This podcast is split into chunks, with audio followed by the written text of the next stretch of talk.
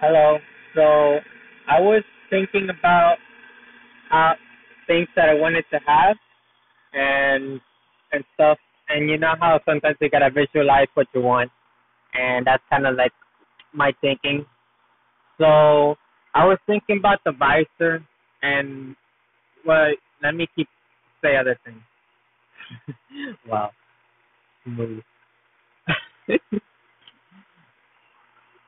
Hold on. Hello again. So I just wanted to talk about the features of the Ultimate Visor.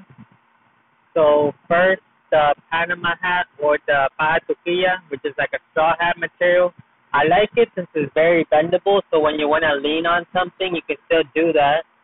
And I wanted to make sure it goes all around so it can cover you from the sun from all angles and that's something.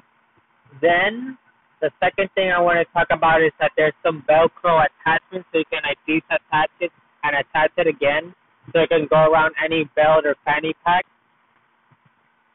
And second and third, I want to talk about the little protrusion on the top, and that is to like put in the sunscreen and put the sunscreen in and out and right after that, that's a good transition to talk about the sunscreen. The sunscreen is like a little thing that's like looks like the top part of the hat, but it's it's supposed to be used like sunglasses. So the sunglasses would be like already attached to the visor. So that's kind of like the idea. So you always have a sun sunglasses with your hat at all times, so you can attach it and stuff. The only bad thing about this, I would say, is that if you're like tall, you may have to watch your head a little bit more.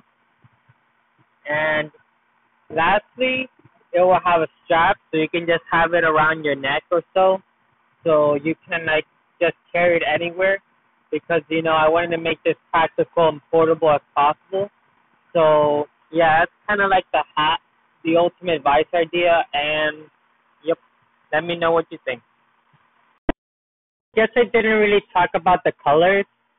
So as far as the colors, I know a lot of you maybe consider like black might be the best option for a hat, but uh, I know that the color black um, usually attracts in light, and usually what my Radeshion policy would be is that comfort first, practicality and comfort first.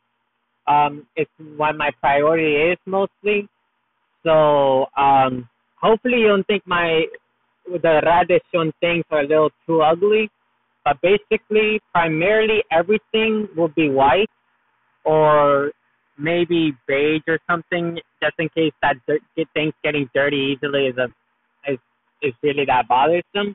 But basically, everything white just so it can like refract the light and reflect the light. Sorry, and also as far as my ideas, mostly they would be based on hot weather um, items since I live in a hot city. So that's why. And I don't know, I was thinking maybe other ideas just throwing out there. It's like maybe like the first, if I do ever make this or find someone who's willing to take this on with me, then I could just tell them like have like first Radeshion because Radeshion kind of sounds like ration. So the first printing, like the first hundred hats, let's say, is gonna have um, a little line, uh, little text around the around the the perimeter of the visor, and it will say first Radeshion, and that would mean that those people got the first edition, and those hats could be very special and maybe um, be able to be resold at a high price.